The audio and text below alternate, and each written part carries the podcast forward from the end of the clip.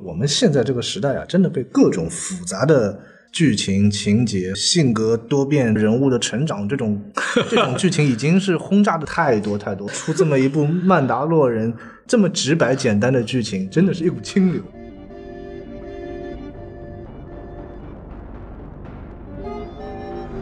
欢迎收听新的一集什么电台，我是孔老师啊。今天我们呃，终于到聊星战的时候了。这个节目放出来之后，估计会就是在星战上映可能两周、两周、三周左右，然后我们终于来有机会来讲一下这个东西。然后今天今天有嘉宾啊，这个。每回讲星战内容，我回国之后都会请的啊，南方战士啊，星战中文站站长对吧？星球大战中文网站长，对，南方战士，对，南方。大家好，我们又见面了。对对对，然后每次来这个星战内容的时候，就会请南大过来聊啊。他作为一个星战粉，陪我们吐槽了好几期星战，非常不容易。特别是上次索罗的时候，我当时都都都吞嗨了，我都已经开始。对，今天还是星战九来了嘛，要想请他过来讲讲。然后正好那个美剧《曼达洛人》也在这周完结，其实是然后。第八集嘛结束，然后顺便找他过来聊一聊，然后我们就好，我们先从这个评分开始讲。然后《曼达洛人》其实从上映之后口碑非常高，可以说是呃今年可能口碑最高的美剧之一了，甚至很多媒体说它是年度第一美剧。这样，我觉得之一有可能都能去掉，真的。身边好多这种平时不不看星战的，都都在说《曼达洛人》什么，朋友圈也都在发。我说，诶，我说你也看，然后。呃，对，包括很多什么什么尤达宝贝啊，是吧？Baby Yoda，对对是可以说是出圈了这么一个，按照我们粉丝的这个说法的话，可以这么说。然后，当然我我个人还是 站守望者，我觉得守望者比较好看。对，然后那个呃，说一下评分啊，豆瓣口碑很好嘛，然后豆瓣是九点三，MDB 是八点九，所以包括是国内国外，其实对这个观路人缘的口碑都非常好。对，然后烂番茄的话九十四啊，这也是很高的分数，同时它能做到爆米花指数也是九十三。它跟《星战九》就很不一样，然后这个 粉丝和这个媒体的这个评价就两极分化很厉害。但是这部，呃，可以说是粉丝也好，媒体也好，都是非常喜欢。包括最后两季，我看了一下，烂番茄百分之一百啊，确实是最后两季非常精彩的这个战斗戏的，相当相当不错。对，然后完了以后，这个 Metascore 就所谓比较严谨的媒体评分，大概是六十九分啊，也算是一个不错的这个成绩了啊。然后演职人员的话，其实给大家稍微介绍一下。这个首先，这个作为美剧来说，来我们肯定要先介绍 showrunner，就 showrunner 就是创作这部剧的一个创剧人，对对对对，就这么翻，应该就是呃，相当于总编辑这样子的一个职务了。按照媒体来说的话，然后他是乔恩·费如啊，这个大家如果对漫威很这个很熟悉的人，应该对他的名字已经。已经完全不陌生了。就首先，比方说那个钢铁侠里边的那个 Happy Hogan，啊，就是钢铁侠的司机兼保镖，同时他也是钢铁侠一的导演，可以说是开创了漫威宇宙的这么一个很大的工程。然后之后呢，其实除了继续扮演 保镖和司机之外，然后也做了很多其他的东西，比方说狮子王啊。对吧？然后还有就这次我们的这个狮子王真实版的导演，真实版导演，对对对对，这一集其实曼达洛人也是他来调纲的。那个乔恩·费如，我再补充一点，他在那个克隆人战争里面的时候，啊，就是为一个曼达洛角色叫 Pre Vizsla，就我们翻译成超凡维兹拉，他为这个角色配音。啊，我记得上次的时候你讲过，对对对对对，上次来你讲过这个事儿，对对对。这个叫什么？呃，乔恩·费如真的没有了吗？对，嗯嗯，对，没了啊，这次终于没有了。上次打了三回，对，然后那个派佩多罗·派斯卡主演，然后他大家比较熟悉的可能就是他在《权力游戏》里边那个红毒蛇啊，就是那个耍耍枪耍的特别帅，然后后来就被人捏死了那个就这个这个王子啊，这样耍枪那个也也不是他耍的，是星战的这个武指导耍的，武指对对对。然后说一下这个下一个男女演员的话，其实呃，其实这部戏没有什么女主演，其实上，但但是有一部可能戏份比较多的演员叫吉娜·卡拉诺，然后她演的是叫卡拉杜恩嘛，她其实这个演员。之前是一个职业拳手 MMA 的，就是他是真会真功夫的，真能打。然后这部里面扮演了其实是这个义军的那个突击队队员，队员对大结局的时候陪陪着这个男主一块儿去打风暴兵去了，对吧？对，而且他他居然是奥德狼人哦，跟跟那个莱娅公主是老乡，就是星球被炸了嘛，对对对，新希望第一个被炸的，对对对对，死星试验的第一个试验品嘛，对。然后那这个人其实还演过像那个速度与激情啊，像那个什么死侍系列，对吧？就速度与激情里边就演那个。就是叫那个，他们去偷富豪的车，然后富豪有一个女保镖，是长得特别壮的那个，就跟跟他俩里边打了一架，是吧？就很好打的那个。然后还有一个就《死侍二》里头演那个跟跟钢人里边对对揍的那个那个那个那个变种人啊，就一拳打到钢人胯下啊，就就然后钢人一边说我不打你，让咣叽人家给你弹下一拳是吧？就非常好，就碎弹碎弹者碎弹者。而且他还在那个好像是在哪个游戏里面，红红警里面，他好像过场动画里面他啊哦是吧？就出来过。然后当时有有有个造型，就穿着好，我我我我游戏玩的玩的已经时间比较久了，好像是一个是那个红警里面好像是演一个苏联的这种那个嗯。好像是我我我记不记不得了啊。然后他还是那个亨利卡维尔的，就是超人的前女友前女友。超人可以啊，超人很猛啊哎很猛很猛，很猛很猛这这这家暴起来，这玩意儿吓得过谁？这玩意儿。所以是前女友。啊，对，然后完了，介绍完了，介绍完了，往下一个，下一个，呃，下一个说一下，就是那个卡尔维泽斯啊，卡尔维泽斯老演员了，然后在里边演了一个叫克里夫卡拉，就是演那个克里夫卡卡格尔，对，呃卡卡加，对，卡嘎卡嘎，克里夫卡嘎，对他其实演的是什么呢？就是演的那个什么叫行业工会这个对对，这个赏金猎人行会的会长的老大啊，啊会长，啊对差不多。啊，然后这个人啊，在电影里边其实有很多很有意思的这个角色啊，就最有名的我知道的就是阿波罗奎德啊，这个喜欢拳击的看过一个电影叫《洛基》，对，里边一个非常非常重要的洛基亦师亦友的这么一个对手啊，还有他的这个朋友，一个叫什么阿波罗奎德，然后。呃，可能新观众呢，如果看过洛基系列，有一个东西叫奎德系列，哦就是 Michael B. Jordan 演的那个版本。那个奎德呢，就是阿波罗奎德的儿子，在这个剧情里边，其实是一个非常非常重要的这么一个人物角色了，在电影史上面。对，他是老角色，他在那个八十年代那个施瓦辛格州长演的那个。铁血战士我我也忘了，对对对，铁血战士里铁血战士啊面，对他也是演过一个重要的那个一个美军士兵了，但后来被被铁血战士给干掉了。啊，黑人必死定律 是吧？之前的有什么？那那最后就州长活下来了。啊，对对，没有主角光环，嗯那个肤色没有关系。对，然后他之前在呃 Toys 就玩具总动员里边，其实演过配音，就是因为有一个叫什么。Comeback Car 就是一个格斗的这么一个玩具，是吧？然后就是那种非常中二，什么什么你们要好好修炼，就说那种很奇怪的话，就就就是 This is the way，就就就会说这种，这这才是修炼之道，这就他就说这种东西，就很像这部剧的一个格言了。对，然后下一个我看大家非常有印象的一个一个机器人叫 IG 啊、i g 杠十 IG 十一应该 IG11 对 IG 牛逼啊，IG 牛逼，对，好像有点串戏了。IG 牛逼，牛逼，对对。然后他是由两个人扮演的，一个人扮演声音，一个人扮演他的动作捕捉嘛。然后呃，动作捕捉叫瑞奥阿克福特，啊这个其实不是一个特别有名的演员，大概演过一些电视剧什么的，然后也不用太多说。但是他的这个声优就非常牛逼了，这个人叫泰卡瓦蒂提，对对他演过他他演过什么呢？他演过这个《雷神三》里边的那个石头人，他导过什么呢？导过《雷神三》？这是一个呃很很跳脱的这么一个导演，他他自己也是《曼达洛人》里面好几集的导演。啊，对对对对，嗯，哎，最后一集就他导的。啊是啊，对，最后一集。啊，电影级导演 导，怪不得呢。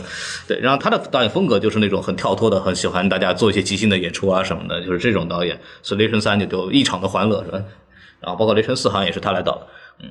然后说一下配乐啊，配乐叫路德维格·格拉松。这个人呢，就是也是跟迪士尼非常渊源，因为他是黑豹的配乐，并且凭借黑豹的表现拿下了最佳的呃作曲。啊，这是一部非这个八零后的一个非常有年轻、非常年轻的一位配乐师，然后他的风格呢就很喜欢做一些这种很风格化的处理，比方说《黑豹》里边，他就专门去非洲去跟那些当地的乐手啊，包括一些部落里的这种传奇的这种吟唱家去跟他们聊，然后去选取那种素材来做成《黑豹》的配乐，就显得这个《黑豹》这个非洲那种这种古色古香的感觉就非常非常足，就是他是还是一个非常风格很很很鲜明的这么一个。配乐师就跟什么星战那种磅礴的那种就完全不一样。对啊，对。对看《曼达洛人》这部剧里面的配乐也跟那个 John Williams 的对配乐差别还是很明显。就很有那种西部那种那种感觉，就总体来说还是一个像西部公路片一样的这个剧嘛，也是这么一个东西。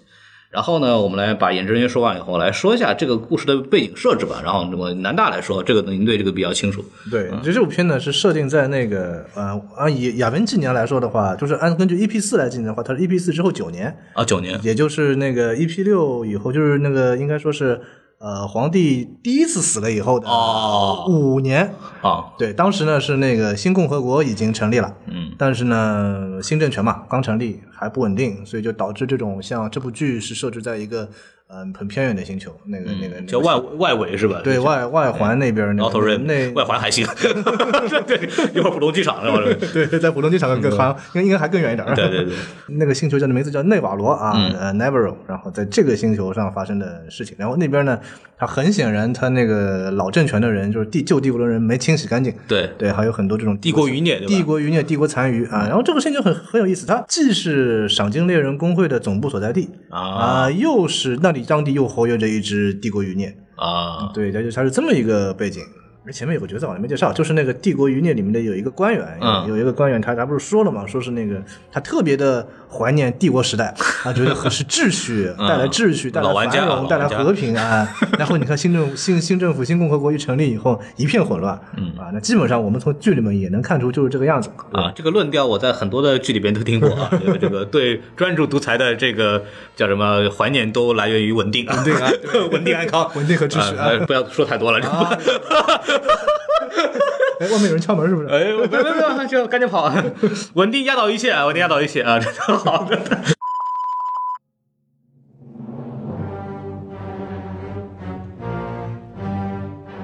讲的就是一个就是旧秩序崩坏，然后新秩序还没有建立起来的法外之地的概念，其实很像西部片的设计。对就美国西部片当时也是一个西部大大开发，我的妈呀，怎么又脱口歪去了？西部大开发完了以后，就是当时没有没有办法，那个所谓的采取有力的行政制度，所以怎么办呢？就会雇佣这个所谓的这种牛仔来进行这种治安维持。对要叫西部来说就治安官。其实按照我们这个这部片子的设定的话，其实让这些赏金赏金猎人作为一种维护治安的一种办法。而且而且你刚才说到治安官，特别巧的就是那个 Griff Karga 这个角色，他在最最后一集，就是第八集里嗯面，第一季最后一集里面，然后也提到他其实之前也是一个治安官、magistrate，对，就是一个治安官，但是呢，他是一个被 disgraced 的 magistrate，就是一个被被被贬了的一个治安官。啊，对，也就是说，他以前其实是帝国内部一个小官僚。所以就是白道混不成，然后黑道，呃，这么一个事情，对。然后这个说完了以后，就给大家稍微普及一下整个整个这个剧的大概一个概念吧。其实就是一个曼拉洛人作为一个主角嘛，然后当他作为一个赏金猎人的发生的一个故事，其实是这么一个系列单元剧。然后他从第一季到最后七八集，其实都对第一集发生的事情做一个回溯，这么一个处理，大概是这么一个结构。然后我们在正式讲之前呢，可以来进行一个打分啊，那个粉丝先来是吧？我肯定很赞同现在各大影评的网站，打个九分绝对没问题。我估计我能打九点五分。啊，对，真的，因为它服化道特别有诚意，而且它正好讲的故事也是我们粉丝最喜欢的正传三部曲的，就紧接着正传三部曲的那个故事，所以说就给人感觉特别亲切。然后更更不用提里面出来的那个 Baby Yoda 嘛，就出来那个尤达大师的同族啊，那这种。你要知道，尤达大师的这个种族一直是星战里面最大的谜之一，没有人知道这个种族叫什么名字，没有人知道这个种族来自哪里。然后，而且在这之前，呃，那个我们把所有传说宇宙算上，再把尤达大师自己算上，他们这个族的成员一共也就出现过五个人。啊，还有五个人。啊，也就五啊，对啊对，还有五个人，不是唯一啊。因为在电影里边我知道有 只有两个嘛，就一个是男性的尤达，然后还有一个就是一个女性的，但不知道叫什么，雅达尔，雅达尔。对，然后就还有就就这波了。对，然后这次居然出来一个这个 Baby 尤达，哇，这个真的是我们粉丝看的特特别热血沸腾。嗯，所以我觉得你让让我打个九点五分，我觉得嗯绝对没问题。我因为是被这个周围的人都说啊，这个分数很高，去看一眼，但是我一直没有时间看嘛。然后就是知道要做这个节目之后，就赶紧抓紧时间，在工作之余见缝插针，午饭的时候就开始看。然后就看的时候感觉就是，呃当然服化道那诚然是非常不错的了。这个其实大家看电影看多了以后都会明显的感觉，包括有一些镜头语言都是非常电影式的，嗯，对。但是它的整个故事就感觉。没有太多的，就是因为我们对美剧的很多的时候会有一个印象，比方说它的台词、它的强情节，当然除了这个嗯拍的很贵之外，它的情节是是非常抓我们的一个点嘛。因为你美剧是一周一周拍的，按照传统的来讲的话，它如果剧情不好，肯定是看不下去的。但是这部剧就是从情节角度来讲，我觉得没有什么特别复杂的剧情，或者是人物的那个非常性格非常强的人物，其实都没有。这个是让我觉得说回来，就是这个剧的个豆瓣是有点九点三分，我觉得是不够的。对，就你要让我打的话，可能就是一个四颗星左右的一个剧的水平。对对对，是这样。那刨除就是如果你是星战粉丝，就那就你看的时候会更不一样，你会发现很多新的小的那种打中你的点，这这是那个粉丝情节的东西。但是如果作为一部常规的美剧来说，我觉得它从剧情上不是一个很有优势的东西。当然了，你说它其他的方面，我们一会儿再聊，它其实有很多很好的、很值得说的点。其实我觉得，呃，孔老师说的也有道理，但是我觉得其实，嗯，怎么说呢？是我们现在这个时代啊，真的被各种复杂的剧情情节，还有就是那个性格多变、成长人物的成长这种 这种剧情，已经是轰炸的特别多。你就别的不说，你就说最新的《星战七八九》，不就是这种吗？就是各种。各种你电影都讲不完，背后还有好多好多这种这种这种这种设定等着你去研究的。我们现在被复杂的故事真的已经轰炸的太多太多。我觉得现在出这么一部《曼达洛人》，这么简单的让你这么直白简单的剧情，真的是一股清流，所以真的是特别打动人。这种是不是对这种非粉丝吸引力会更大一点，更容易理解一点？是啊，是这样。我就想我举举个例子，就是我爱人嘛，我老婆，那我老婆对星战完全不感冒，一点兴趣都没有。我每次说都可以去看《星球大战》，不去不去不去不去，有什么好看的？对。然后，但是他这次就是看我在看《曼达洛洛人》的时候，哎，就扫了一眼，嗯，就马上把他给吸引住了。哎，你在看电影吗？嗯，这是美剧吗？我说对啊，这是美剧，这不是电影啊。我说哦，真不错，真不错。嗯，对，你看，就就被被这种非非粉丝都都。都吸引住了，我觉得这这剧真的还是很不错的。我一看的时候就，这个这个剧贵，这个剧贵，真是贵啊，真是贵。然后这个那个看一下成本，八集用了一个亿，它其实每集并不长，也就三四十分钟左右。对，就包括你砍去前后的话，其实有三三十分钟左右的剧，但是八集下来能拍了一个亿，而且他也没有请什么很著名的演员，说白了，没有。对，就是就成本真的是很高。星战是向来好像不会请什么特别。对一线都不会选一线演员。对对，你反正超过一线你就演风暴兵，对吧？是不是这个道理嘛？是的，是的，是的。太贵你就演不了主角，就演风暴兵吧，还不能露脸。其实看起来它还是一个叫有对外还是会吸粉的，但是你刚刚南大说七八九太复杂这个事情，呃，它不是复杂的问题，它是混乱。混乱，我觉得它跟复杂还不是一回事儿。对对对，就是守望者是真的复杂。有机会就大家如果听到我们后面节目讲的就知道这个太复杂了。但是这部剧它其实就很简单，很就很像我们。过去看到的很多星战的延伸作品，对你说非常对，对，就比方说克隆人战争啊，对比方说异精崛起啊，就这些动画版的这种单元单元剧的感觉，每集一个小故事，然后连起来，大概有一个主线这样穿起来这样一个过程，所以就呃很古朴啊，非常非常的古朴，对，非常的情节就是一条线。然后我们来，我们就顺着往下说嘛，因为夸的东西啊，就我觉得这种人交给男的，就是你觉得这个 这个东西你看完以后，你打动你的有哪些地方呢？打动我的还有就是怎么说他。特别的对别的这种作品的致敬，但我觉得这可能也是因为一种节约成本的一种考虑。啥玩意儿？我不是什么东西？我不是 每每每一集播完了以后，我都会在网上写一篇那个叫做像类似于彩蛋彩蛋分析。对对对，其实也不是彩蛋，就是讲一些里面出现了哪些元素，出现哪些种族，对吧？出现哪些哪些道具，出现哪些这种武器。我们后来发现，这些它里面用的全是以前电影里面出来过的。啊，对吧？那其实我觉得背后的逻辑就是节约成本嘛，就是他把 他把电影里面用过的这些道具，他在电视剧里面再用一下，就不用重新再制作了嘛，对吧？对对。但是这另一方面好处就是让老粉丝觉得非常亲切。哎，这个种族我认识，我认识，我认识，电影里什么什么出来过？对，哎，这好像我认识，我认识，我认识，是谁谁谁用过的？但其实有可能这个种族真的跟电影里没什么关系啊，那把枪也跟电影里没什么关系。就像那个《曼达洛人》里面有一集，好像是第第六集啊。它里面出来一把枪是那个博巴菲特的枪，对对对，博巴菲特用过的，那肯定很多粉丝就会说，哎呀，那是不是博巴菲特可能会在这剧里面有什么关系啊？其实其实没什么关系，真的，一博巴菲特一点都没出来过。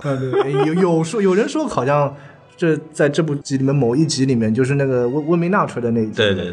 说最后的脚步声是什么？是什么？波巴的脚步声啊？这个、这、个这个我就不知道了啊！看以后官方就怎么填这个。因为他那个从盔甲的来讲，也是一个曼达洛人的盔甲啊。对，也有说可能是主角救的，也有可能说是有其他的曼达洛人可能过来。但是反正主角救的这个说法呢，其实后面也跟温明娜没什么关系，所以就觉得 哎，好像如果是主角救的，好像也不对啊。但是到底是谁，反正其实也没有讲。我们咱我们等第二季吧。对，我们再说这些彩蛋，反正这些彩蛋就给人感觉很亲切啊。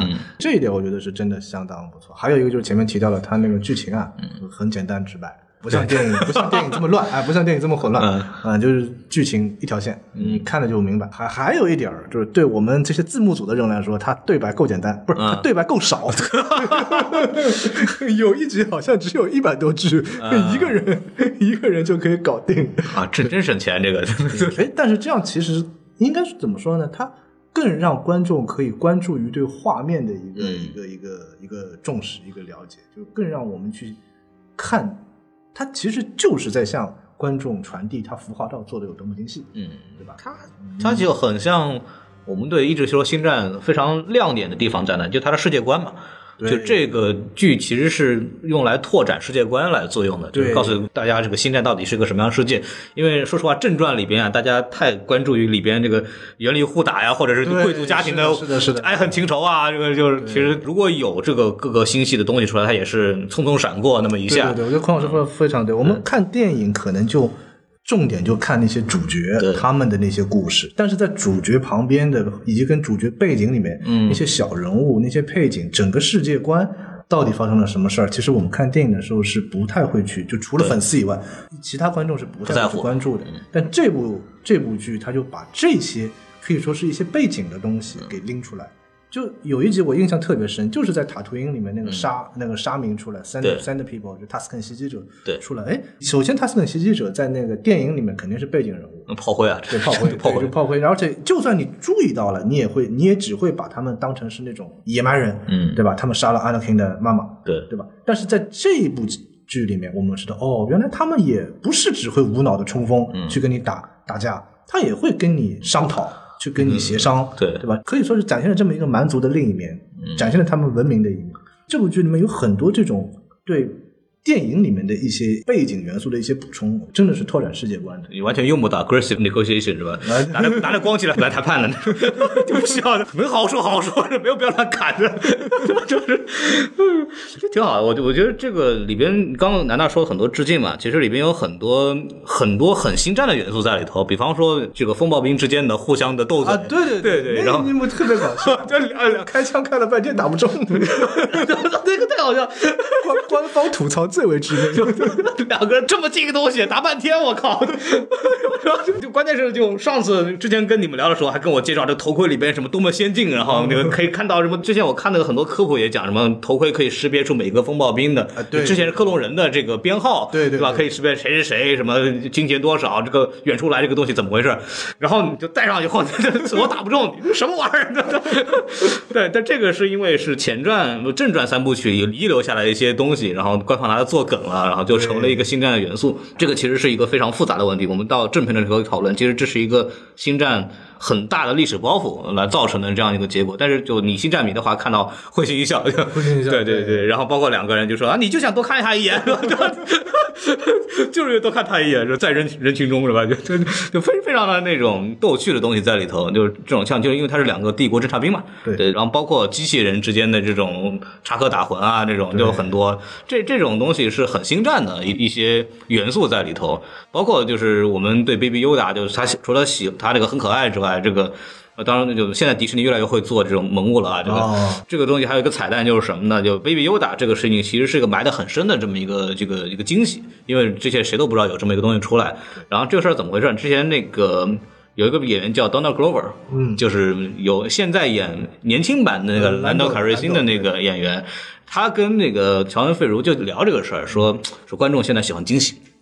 你这个 Baby Yoda 你就买好了，就是之前任何的玩具啊什么东西，你就全部不要剧透，对然后就等它出来以后，然后观众会反应很好，然后就他就相当于采取了这个建议以后，就相当于就是这个属于一个纯惊喜，因为过去的这个大 IP 作品啊，大家知道，就算这个其他的渠道我们维护的更好，就是谁谁都说不剧透不剧透不剧透，完了以后经常会有人啊乐高乐高 是什么什么什么手办，然后就全出来了，包括复联四那个最后的那个大战那部分，乐高其实早就出来了，打都搭好了，给你在展示柜里放着，你知道吗？那个是在电影上映之前，所以说这个里面就把这个 Baby Yoda 埋得非常非常深啊，然后就弄出来以后，大家很很欣喜，包括什么原理锁喉啊，对吧腾挪物体啊什么的，就差闪电了是吧？就就就就就就就下一集有闪电的故事，对对对对，就这个这个是让星战迷也好，就是是非常欣喜的部分吧。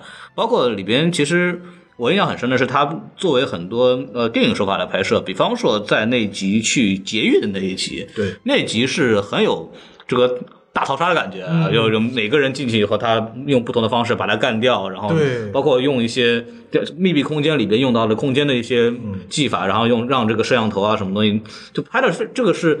很电影感，就很舒服。如果你作为一部，虽然它剧情真的不复杂，完全不复杂，但你作为一部纯的视觉欣赏，你会觉得啊、非常非常的这种舒心。而且他从风格上其实也是非常延续了正传三部曲的风格。因为我爸昨天跟我一块儿看最后一集的时候，他就说，啊，说，哎，这个都已经这么先进了，你们都已经用上这种呃什么超空间技术了，为什么这个机器人还得做的跟人一样？就像你知道，按照我们这个正常的科学发展逻辑啊，就是叔叔很专业啊。对对对，对我我爸这个一下点出了这个一个一个大的问题，因为按照我们正常的科技发展啊，其实你到说到作为一个士兵来说，到底是一个人形的机器人管用，还是一个坦克管用？对对吧？肯定是坦克嘛对，这个人形机器人一定不是一个高效的解决方式。作为一个单兵作战来说的话，那么但是星战是因为它是一个七十年代、八十年代来延伸出来的一个作品，特别是正传来风格延续的话，那它就会有那很多当初的那些科学的被限制住的一些科学的想象。对，这个是一个很星战风格的东西，一定是老科幻才能做出来这种东西。作为一部一九年的剧，还是把这个风格延续出来了。这个我觉得是我爸一提，我觉得这是一个星战很大的特色，我们很少有人会说到的一个东西。其实，对呃，当然就是这种问题，嗯、叔叔叔叔说的非常有道理，但是对其实还是从，嗯、应该说星星战的那帮原力啊，就是那个呃打圆场的原原力是很强的，对，它其实是有解释的，有解释的为什么要用人形机器人？因为首先星战里面不是只有人形机器人，阿兔就不是人，对对对对吧？那为什么要用人形机器人呢？它有一些解释，就就拿这个埃及系列来说，因为埃及，嗯，埃埃不不是埃及牛逼那个游戏啊！埃埃及 牛逼，埃及牛逼。为什么埃及呢？因为它埃及它是一个刺客杀手机器人，它杀手机器人它做成人形，它比较容易混到、啊混到这种人员众多的，就是你你那玩意儿能混到人员当中吗？你跟我讲，你说话跟我说，你好好打，这玩意儿。我的我的原力还没那些，我的原力不如那些美国作家那么强，我已经我尽力了。啥玩意儿就混到人群当中了？就是你就得肯定戴兜帽啊什么那种情况，对对对对，对对，因为绝地武士啊什么都喜欢戴兜帽嘛，对，这个是一个。但是其实我爸那时候看的时候，看到那个里边那个看护的那个机器人，你知道吗？特别笨，你知道吗？那个东西，特别笨，对吧？但这个东西是星战的特色，就是它是个老科幻的味道。它如果没有这个东西，它不是一个老科幻。对，就还是如果你喜欢那种老派的东西，你会在这个剧里面发现很多你很喜欢那种粗粝的太空的，对吧？西部片的风格，就这些东西都很有意思，包括整个人物变化。什么那个格里夫就是因为小犹大治了他的伤，马上反手，马上反手这这是一个多老派的设定啊！这这这是一个就是现在的剧观众很可能会会觉得，哎，为什么这就可以了？但是这个就真很老派啊！你要从一九七七年的新希望这个人物的转变逻辑来看，哎，这个合理啊！就你按照那个风格来看，哎，这个合理。但是这个就是真的是很西部片，就是你救了我或者你怎么样，我一命还一命。所以说，南大其实这样说到这儿可以聊一聊，就是你这部剧里边有什么很有意思的彩蛋吗？很值得一提的、一说的一些。有啊，那个就是你前面说特别精彩的那个像恐怖片一样的那一集，第五集还是第第六集里面，嗯最后出来三个导演嘛，嗯，就是 那个最后 一一军的飞行员嘛，一军飞行员，就是就是三个导演嘛，把把最后那空间站炸了嘛，导演要你死，你不得不死嘛。对，这三个三个导演特别有来头。第一个 X Wing 飞行员是那个戴夫费洛尼，啊，对，戴夫费洛尼是谁？是现在就是在星战迷很多老外星战迷，甚至于认为他的地位已经高于乔治卢卡斯了，因为啊克隆人战争，还有异军崛起，当然还有就是那个广受差评的那个抵抗组织，都是他，都是他，啊都都都都他都是创举人啊。然后包括这这次《曼达洛人》里面，他也导了两集，他自己也导了两集，而且他还参与了编剧。嗯，就他现在是事实上他是那个卢卡斯影业动画部的，可以认为是卢卡斯影业动画部的老大。啊，这个人相当厉害，戴夫费罗尼。然后接下来我们二月份，二零二零年二月份会出那《克隆人战争》第七集，嗯啊，也是他，到时候也肯定也是他编剧他他导。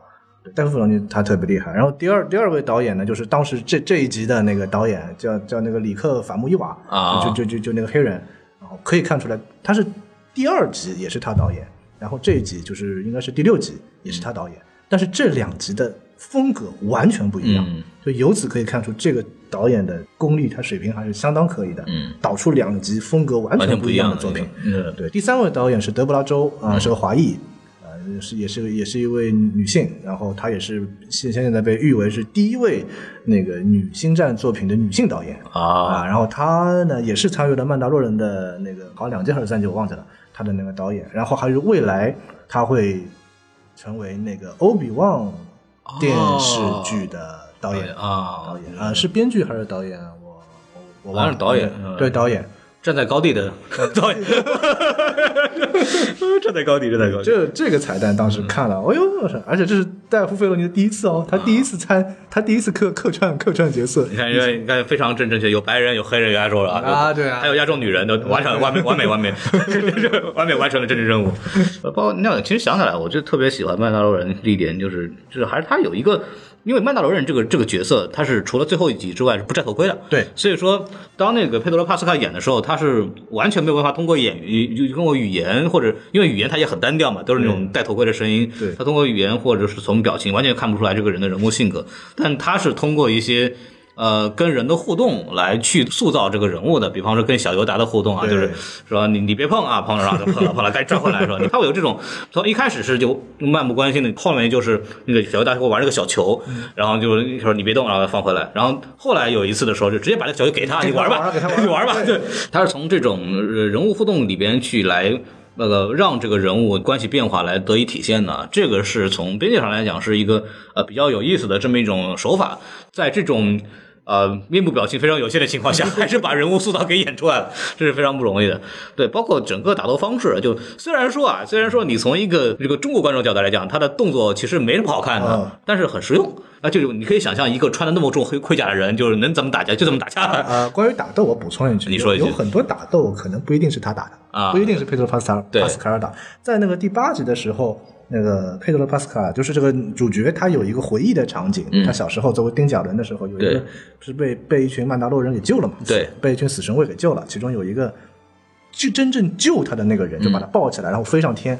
那个人是谁演的呢？那个人叫布伦丹·维恩啊、是那个美国著名的西部片巨星约翰·韦恩的孙子。啊，姜维，姜维恩的孙子啊然后关键点不在这儿，关键点这个布伦丹·韦恩他本身是干什么？他本身是这部剧里面佩德罗·帕斯卡的动作替身。啊，这样子，对，所以说很多这个主角在里面打戏啊，可能不是不一定是佩德罗·帕斯卡，嗯对对我呃可能就是布伦丹·韦恩在里面打。不过就我觉得，就是你从看他的动作来讲，就很很真实啊。就是因为因为穿着你那种盔甲，你理论上他的工活动不会很灵活的，对他不可能打成那种像叶问那种是吧？叶师傅，我操，拿个棍就就特特别牛逼，是不是那样的？那就是打起来就很军方的那种那种做法。我觉得这个设计是很有意思的，对对。然后我特别喜欢他那个枪，那个枪又好是他那个收身是那个枪的作用还是头盔的作用，我不知道。就是他你是说他最早那把枪吗？就是那个带鱼叉的那个带鱼叉那个啊，那把枪是很有历史的。那那把枪就是，首先它威力很强，对吧？然后还能叉鱼，我感觉那个。然后，因为我没有搞清楚它到底是因为是头盔的原因，还是因为枪的原因，它是可以监听的。就可以，他就可以听到这个人物里边的那个隔墙的那个声音，在那个帝国残余的那个房子里边，他们在聊聊这个怎么去处置这个尤达的这个这个过程的时候，他把那个枪往那一挪，然后那个声音就放大了。我不知道那个枪是感觉应该哎，对这个细节我注意到，但是我感觉应该是头盔，头盔是吧？不应该是头盔。嗯。对。他那把枪我可以多说几句，他那把枪最早是来自于那个一九七九年，当时有一部非常在星战星战迷中间被认为是黑历史的片子，叫《假日特辑》嗯啊 Holiday Special，Holiday special，对对对，special，但但那个假日特辑怎么回事呢？是当时有一个电视台，它没，呃，它是拿到了乔治·卢卡斯的这个编剧，嗯，这部电视电影编剧是卢卡斯，对。但是他呢，这部电视台根据乔治·卢卡斯的剧本自己去拍了这么一个电视电影，然后拍出来非常烂，非常烂，以至于乔 治·卢卡斯看了以后说：“我真的想把这部电视电影里面的每一个拷贝全部都删掉。”但是当然他没有做到，但是正因为如此，这么多年来，这部特别烂的电视电影就成为有点像这种写点经典，对，写点经典，就粉丝特别想去追求，我自己也收藏了一版这么一部片子《Holiday Special》，然后这部片子里面出现了一段动画片，嗯嗯，这也是很奇葩的啊，在一部真人 真人电视剧里面，真人的电视电影里面会有一段动画片，嗯。嗯，这个动画片里面出现了 Boba Fett，啊，然后 Boba Fett 使用的那把枪嗯就叫叫什么安巴相位什么爆能枪啊，对吧？嗯就是这部剧里面曼达洛人使用的这把枪。嗯可以看得出来，这个乔恩·费鲁这个人，他似乎也是属于那种把 Holiday Special 当成邪点的那 那类人。他在这个曼达洛人里面有很多很多致敬了那个 Holiday Special 的梗，哎，这个曼德洛人里面有乔舒卡斯自己的一些东西吗，一时半会儿想不起来，啊好像就算有，他也没有官方说有没有直接就没有官方说他有直接参与的？但是卢卡斯他确实那个就是有那些幕后剧照嘛，就是探班的肯定有的，对。但是有多少是他直接参与的，这个好像目前还没特别说。嗯哼。然后我们这个地方还会提到一个非常牛逼的东西，叫叫黑色光剑。按键按键，对 对对对，这个在第九集、第八集最第八集最后的时候，那个从那个反派抄出来，然后把那个反派嗯对这个如果看过《克隆战争》这个动画片的话，应该是对他印象蛮蛮深的。只是超能维斯拉吧，然后是对，就是超凡维斯拉，超凡维斯拉对。当时说是从遥远的共和国里面，从绝地圣战里面偷出来了一把剑，因为他感觉好像从颜色上来讲，从这个剑刃的风格来讲，跟传统的这个绝地武士用的这个剑不太一样，对。所以它是一个什么样的一个东西？那最早是出出自于克隆人战争，但后来在异军崛起里面就把它的历史呢又稍微的扩了一下。其实从剧里面我们可以看到，曼达洛人和绝地是类似于敌人一样，对对对对。但其实，在历史上有一个曼达洛人啊、叫叫塔尔塔维兹拉，嗯塔维兹拉这个人，他是大概一千多年前，就是呃帝国成立一千多年前，嗯，他是作为一个曼达洛人的身份加入了绝绝地武士团，那肯定是园林敏感者嘛。然后他加入绝地武士团以后，他自己打造了一把光剑，就是这把剑，暗剑啊，这是他他造的。但是他造完了以后呢，他后来去世了。他后来去世以后呢，按传统这把剑就保存在绝地圣殿里面。然后维兹拉家族的其他人就把这把剑给偷出来了。偷出来以后，就作为传家宝，就嗯一直在他们家族里面就传传，一直传到克隆人战争里面的那个那个超凡维兹拉手里啊，就是乔恩费路手死神卫的那个对死神卫的那个首领，对，然后这把剑后来呢，我们知道死神卫后来又跟了摩尔嘛，对，所以这把剑后来又到了摩尔手里。最后呢，摩尔又被打败了以后，摩尔把这把剑就带到了达索米尔。摩尔是达索米尔人嘛，他带到带到了达索米尔以后，就一直留在达索米尔，直到异军崛起里。组合团里面有里面有一个曼达洛人，就是沙丁雷恩，对。萨宾，然后萨宾从摩尔那边又拿到了这把剑，然后他把这把剑拿在自己身边以后，还一度还受过一些绝绝地训练绝地训练，但其实他不是原力敏感者，所以他训练的也没什么用。啊，最后他碰到了博卡坦，在在他又回到曼达洛，碰到了博卡坦，就是那个沙廷，嗯。欧比旺前女友公公爵对。哦欧比旺哦前女友欧比旺的小姨子啊，对他碰到了博卡坦，他就把这把剑又交给了博卡坦，嗯，然后博卡坦拿着这把剑，就是算是回到了，就是统一了整个曼达洛。哦，那么在在这部剧之前，在《曼达洛人》这部剧之前，黑黑暗剑的历史就这样结束了。然后我们的曼达洛人又出来这把剑，而且这把剑呢，居然是在 Moff Gideon 是在一个帝国残余的手里。对，对，我们就不免联想到，可能博卡坦之后，曼达洛这颗行星应该和帝国又发生了惨烈的战争。嗯，也就是剧里面屡次提到的大清洗啊应该是这样。现啊，在是大清洗是指的是之 后的那种，对，指的是博卡坦之后的那个那个事情。然后可能在这场战斗中，这把剑落入了帝国的手里。但具体这是怎么回事情，现在还不知道，要看官方怎么去把这个故事给编下去。嗯，对。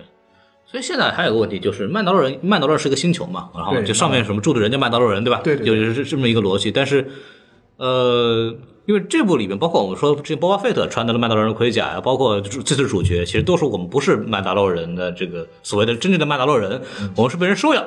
对对对 Foundling 对，但但是主角就是我自己是曼达洛人嘛，所以他这个到底是一个什么什么一个制度啊？这个对对对，这个其实哎，就是孔老师问的这个问题非常好，就是这其实是确实也是，其实有点像现实生活中问你什么是犹太人，你讲不清楚。啊，其实同样，你在星战里面问你什么是曼达洛人，其实这这也是一个不同人有不同人定义的一个说法。呃，那这其实，在传说宇宙里面，对曼达洛人的定义非常简单。曼达洛它本身是一颗行星，嗯，它所在的这颗行星的星系叫曼达洛星系，这个星系所在的这个星区叫曼达洛星区。啊一般来说，在传说宇宙里面，只要是住在这个星区里的人，全叫曼达洛人。嗯，不管种族，不管什么派别，他全是曼达洛人。但现在正史呢，好像对这个定义又有了改变，而且这个改变就是从我们前天播放的第八集开始的。它里面提到了一个 creed，就是信条。目前看来，就是你要宣誓忠于这个信条的人，你就是曼达洛人，你才是曼达洛人。所以主角虽然他小时候不是曼达洛人，他是被曼达洛人收养的，但他在去他他在这个故事里面他提到了，他后来宣誓了，那他就是曼达洛人。而博巴菲特那个菲特父子，他们虽然是曼在现实生活中是曼达洛人这么一个族群的一个起源，对吧？最早对对，但是可能根据设定，他们俩没有向这个 Creed 去宣誓，所以他们就不是曼达洛人。所以说，就因为那个这克隆人战争里面不是还有死神卫啊这些，对包括像那个奥巴马前女友，人家是一个和平派的，跟死神卫还不是一回事儿，就里面还分各种派系。所以说这个到底就是说是，但因为感觉从这个组织来讲，有点像死神卫的感觉。对，是这他这个他就是就是死神，这就这其实怎么说呢？所以我是要宣誓以后成为死神位嘛，还是说是怎么回事？因为是不是有可能在故事的这个和这个电视剧这个故事的时代，已经没有所谓和平曼达洛人这一回事了？呃，我我我我觉得是可以这么理解，就有点像绝地武士团嘛。绝地武士团内部也分好几个派别，但是他们都是绝地，因为他们都有共同的 Jedi Code。我觉得曼达洛人就是，当然现在官方没有明确说啊，我现在说的都是我自己推测啊。我觉得曼达洛人应该也是相同的概念，他们都有一个共同的 creed。嗯，你只要宣誓效忠于这个 creed，你像效忠于这个信条，你就是曼达洛人。但是在这个信条之下，肯定还有不同的派别。嗯就像那个那个沙廷，沙廷是叫叫叫新曼达洛人，对，他们是和平主义者，死神卫他们是军国主义者，对他们，但他们可能都已经宣誓了，所以他们都是曼达洛人，只不过政治理念不一样，产生不同的派别。包括我们这次在这个剧里面又出来一个新的 tribe，他们是一个躲藏在躲藏在这个暗处的，嗯，对，以那个打铁匠，以那个 armor 以以那个铁匠为首的为核心的这个对地下组织，对他们的有一个很奇怪的传统，就是不能脱头盔。嗯，这也是新设定。以前曼达洛人头盔随便是随便脱是吧脱脱的，对，这可能也是他们这个派别的一个一个传统。哦对，，应该应该是在同一个信条之下的不同派别。因为我自己感觉看，因为大清洗虽然没有讲，因为之前是不是也没有相关的没有没有没有设定来讲这个事情，其实可能就是。本来这个挺好，那个黑剑拿到手里，新曼德罗人新曼德罗这个星球成立了，是吧？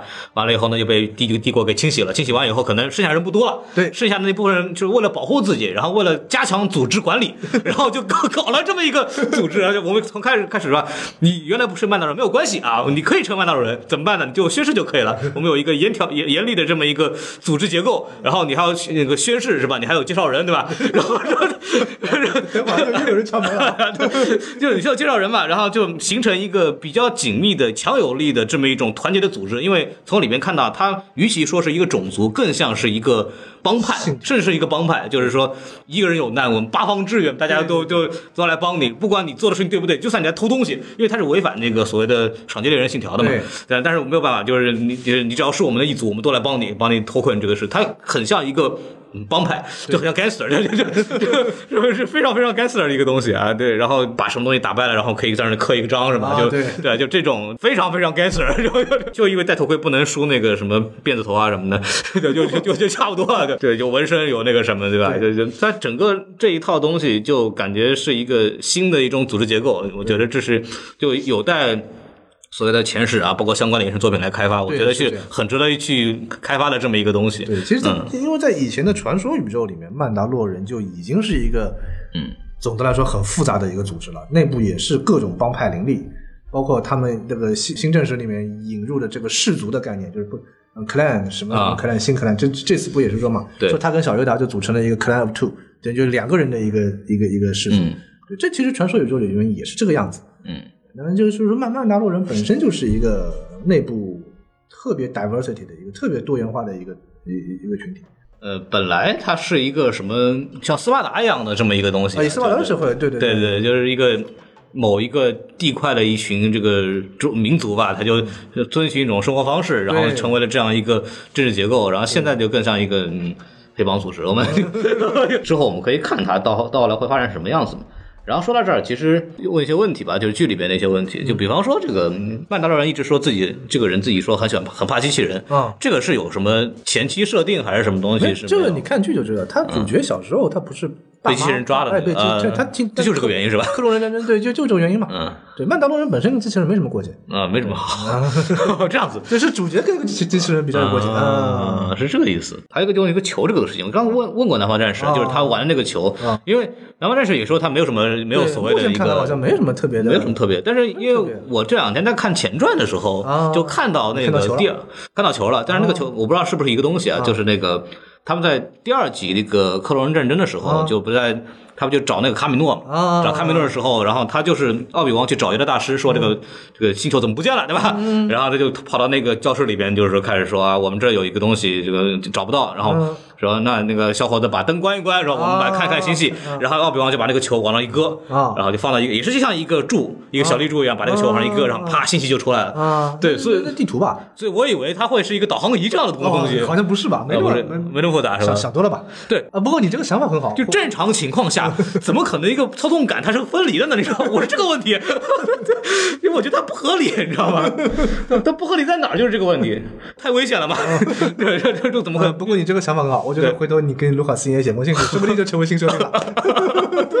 我因为这个这个球没有解释，然后拿着玩儿，然后关键是我以为它是有什么功能，比方说它是甚至说它是一个钥匙啊比方说我把这个球往那一吸，它这个啊飞船才能动啊，有目前好像没有，对，就这这个我好，我们以后应该可能会有。啊，对，我们就来第二季吧。其实第二季的结尾，第一季结尾其实给我们开了个第二季的头嘛，就是他们下一步的主线任务应该就去找小月大的星球，对，找一找同类。呃，然后就要看可能从一个一个星系，一个一个星球，然后每次个星球可能发生一个新的故事，就可能这样子。典型的单元剧要来了。所以根据下一步有什么，你有什么想分享的吗？或者是有什么想法？呃，目前只说第二，明年秋季，二零二零年还有几天？还有几天？还有几天？对对对对对。二零二零年，目前没有变，而且当时他那个球阳费鲁在那个啊是推特还是还是 Instagram 吗？我忘了，他上面分享了一张图片，对是加莫人，嘎莫嘎莫人，就是那个猪形猪猪头脸，嗯。对，有可能第二季他们要去猪猪人的星球了，嗯。对，但但现在还一切都未知嘛，嗯。我觉得应该还是很期待的，就特别有意思。而且有意思的是，我们这次注意到，他台词里面说是 kind 小尤达的 kind，、那嗯这个 kind 其实有很多种，哦，它既可以理理解敏感者，对，它既可以理解为也许他们就要去找绝地了，嗯。就要去找卢克这帮新绝地了，嗯，对吧？因为亦或者也可以是找尤达的族人，嗯同一个种族，就是你既可以理解为种族，也可以理解为绝地，嗯。所以这个就就很很神奇了。而且时间线上，它其实是跟 Konobi 应该是差不多的没有没有没有没有，没有关系吗 Konobi 是三和四啊。算算对，三和四我搞错了。三和四之间，对，我因为我在想的是，是不是之后还会有新的连接？因为像目前还没有像 Luke Skywalker，就是我们都知道 Luke Skywalker 成立共和国之后，他其实做了很多大事情啊对就根根据这个无论是新正史还是传奇里边，对做了很多大，搞了很多大新闻吧。就是这个东西，我是一直很期待能拍出来的。嗯我觉得这个说不定能够，如果表现的好的话，能不能引到那个啊有可能 Luke Skywalker 上面去？当时那个现在是五 A B 完嘛，当时共和国都成立五年了，卢克斯盖沃克应该已经开始嗯筹建新绝地了。对，对，也也许第二季他们会去就去找找卢克的新绝地址，这个也有可能。那这样找就没劲了嘛，就把小小尤达往那一扔，就就。我们还是希望小尤达成为一个曼达洛人，对吧？史 史上最矮曼达洛人。然后拿了个光剑，我操，打了黑剑。其实我后面在想的是，这个剧到后面会是一个什么样的结果？它可能会作为一个新的宇宙的这么一个开始点，我甚至会觉得，啊，不是宇宙不可能，它肯定还是真实宇宙嘛。真实宇宙，就是新的一个，它就相当于是新故事线，就是所谓的我们在帝国覆灭和第一秩序之间的这么一个故事线，其实有很多东西是可以讲的，就可以你拿这个东西做开头来去做一些东西。因为这里边很会自我吐槽的一个什么呢？就是吐槽这个新共和国建立之后，其实毫无作为。对啊，就就本来说我们这个地方啊，大家都好做贸易啊，都很都能赚钱，秩序非常稳定，是吧？夜不闭户特别好，对对吧？这我们这个每个村都有居委会，就非常完美嘛。然后完了以后，这个新共和国来了以后，啥也不管，是吧？对啊对。然后其实我们从这个，哎，又要吐槽这个七八九了，这个这个新地新共和国完全没有存在感，到底中间发生了什么事情，其实就很蒙面。因为七八九七上来告诉你们啊，这个上来就是新共和国没什么了不起的，就没有军队，啥都没有。然后这个第九集上来告诉你，好，皇帝又复活了，就是他中间什么东西都没有讲。其实我在期待他可以去填补中间的很多东西，就比方说。这个新共和到底是一个什么样的这个这这个现东西？在根据正史的小说和漫画来看，新共和国真的就是一盘散沙，它连首都都不是统一的，是轮值的。今天你当，明天明天我当，后天他当，这首都都是轮值的。然后蒙莫斯马上台以后，就是义军的老大，蒙莫斯马上台以后，第一件事情裁军，啊把军队裁掉了。对，美美其名曰是，但是你想，你作为一个国家，你中央政府，你把国家机器最重要的军队都给裁掉了，对，那你这个社会质量肯定是肯定肯定不行的。你又不像我们国家有城管什么的，没事儿。哎哎，哎有敲门了，有人敲门了，有人敲门了。我我这反正嗯，我觉得不严谨啊。我们等到后面再看，因为星战就是一个啊、主线就是正传故事讲不好的东西，我们来副线来想把它填的这么一个这么一个逻辑啊。对，是就是这样。我觉得这部剧其实我稍微再补一个这个东西，就是这部剧里面还有一个很有意思的一个东西，就是它的设置方式。我们刚刚讲很花钱嘛，那到孵化道什么东西，就是从电影里面扒了不少出来，这个节约成本。还有就是这部剧为什么还可以？能把这个这么好东西能拍出来，还有一个原因就是因为用这个新技术，这个技术新技术叫 VCam，就是我们叫 VR 技术的这么一个运用嘛。其实乔恩·费如就是在这方面开发的很早的一个人，从这个奇幻森林开始，然后到狮子王，然后包括那个斯皮尔伯格用在那个《头号玩家》里面，其实也用到了这个就是 VR 这个技术去帮助拍摄。嗯，其实这个里边包括。之前甚至还有一部电影叫《游侠游侠索罗》的，对吧？对对，这个大家应该有印象，就是它都是用到了 VR 技术来帮助来去做的哎。，我好像记得是，好像是不是《侠盗一号》也用过？小一号也用过，也用过。对，也用过，对。对，这这些东西，它每每个用的方式会不太一样。像这个狮子王，我上之前狮子王节目里有讲过这个东西，特别牛逼，他就把这个场景搭好，对。然后摄影机都是都是假的，你就可以再拿这个东西自就就那拍，导演拿俩说明就开始拍了啊，就这这是拍，拍完以后扔给那个什么剪辑师就剪出来，然后再根据这个东西，然后再去做信息化处理，然后就就成功了。它还是一个全纯 CG 的一个片子，对。因为没有没有真人嘛，狮子王也不用真人演。然后在这部里面有真人的情况下，他是把这个也是背景呢也是一个空的，然后给你。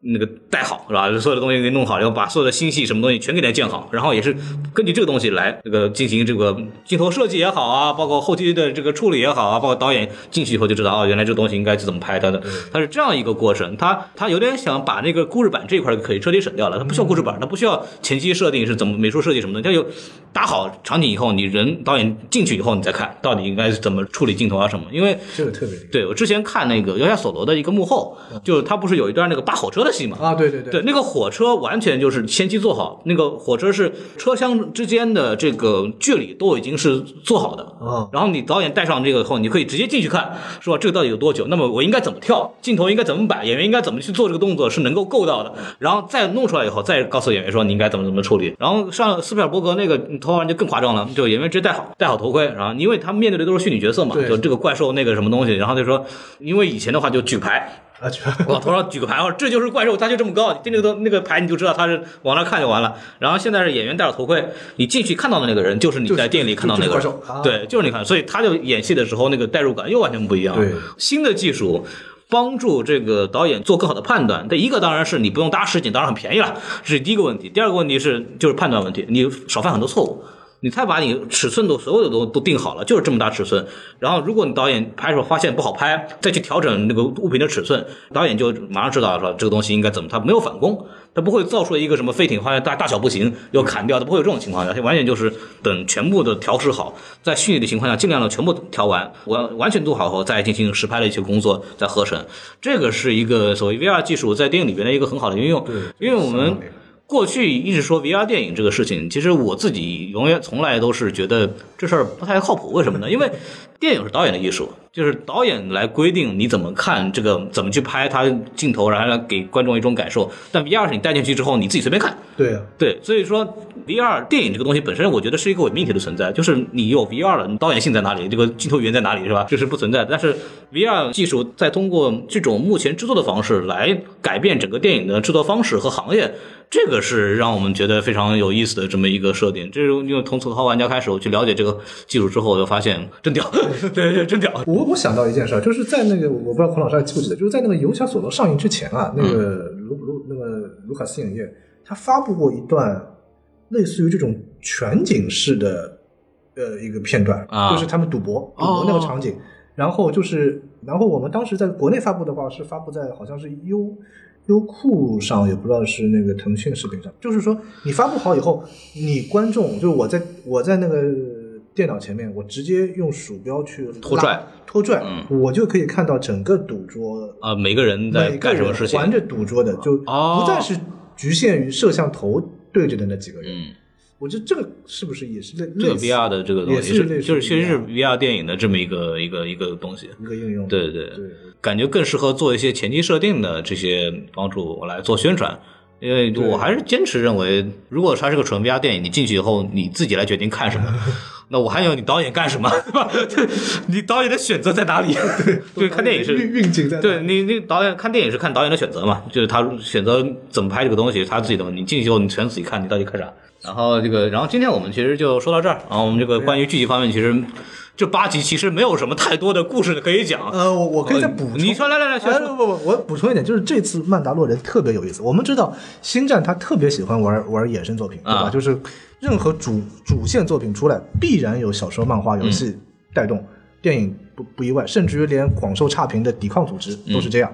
但是这次曼达洛人一反前例，曼达洛人都播完了，啊，没有你们所看到的就是曼达洛人的所有故事。哦，它没有任何的什么图书啊，什么游戏啊，甚至于连什么连连连一一两集漫画里面提一下曼达洛人里面的新新的人物啊都没有。都没有。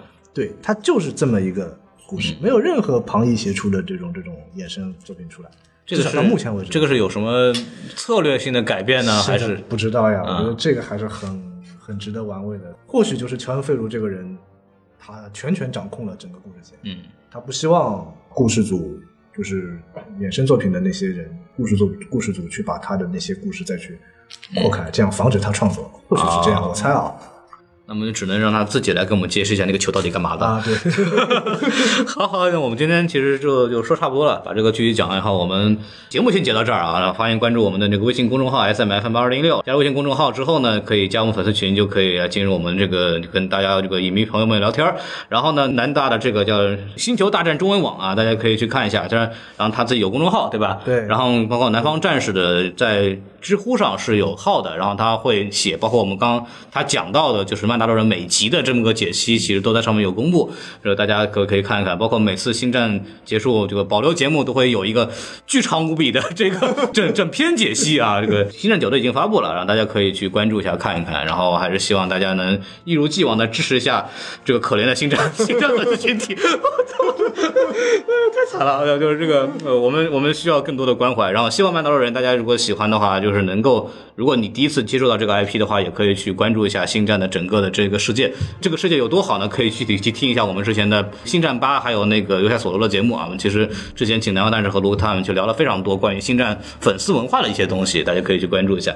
然后我们就是再跟大家说再见，再见，拜拜。拜拜。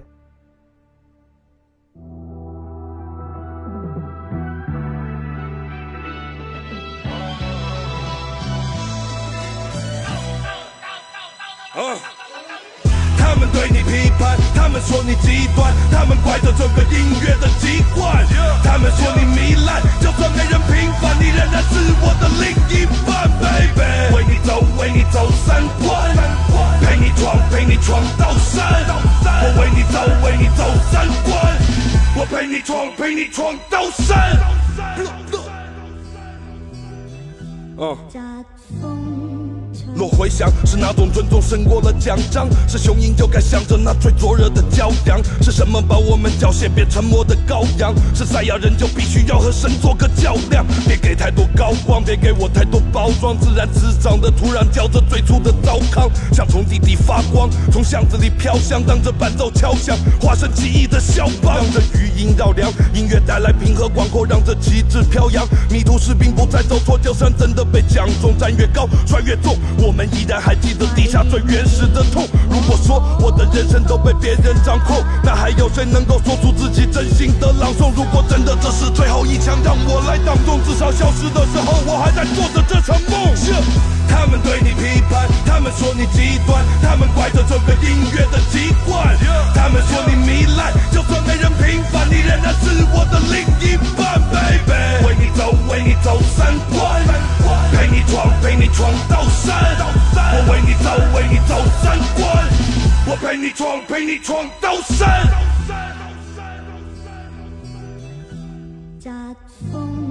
And we straight out the underground，土地在反弹，酒醉烈血醉烫，驻地在南蛮，兵来了降党，背后是湘江，神清也气爽，心脏发绿的光，路还在走着，就算镣铐在脚上，啊，不止被扯着，但是声音仍响亮，啊，不只为反抗，这是为了自由保障，未来孩子的思想才是国家的保障，今世活着前生，不求你赚乾坤，兄弟我们全认，不分姓氏年份，前世活着今生，同路人靠缘分，三百六十五个夜晚追寻着宝莲灯，不小心踏入了历史的漩涡，一路颠簸，跳起计时的电波，音符对我的一切真实的解剖，在欲火中重生，在世俗中解脱。骗子太多了，电视不多了，都在一个院子不说，因为面子在搁着。限制再多，我们也坚持该说的。来这里你还听到头电视不播的，电子更重了，没有本质的提高，根还在这呢，没人太子换狸猫。就算跪着手逼着我跪着走，也双手提交，阐述我生命意义写下的离骚。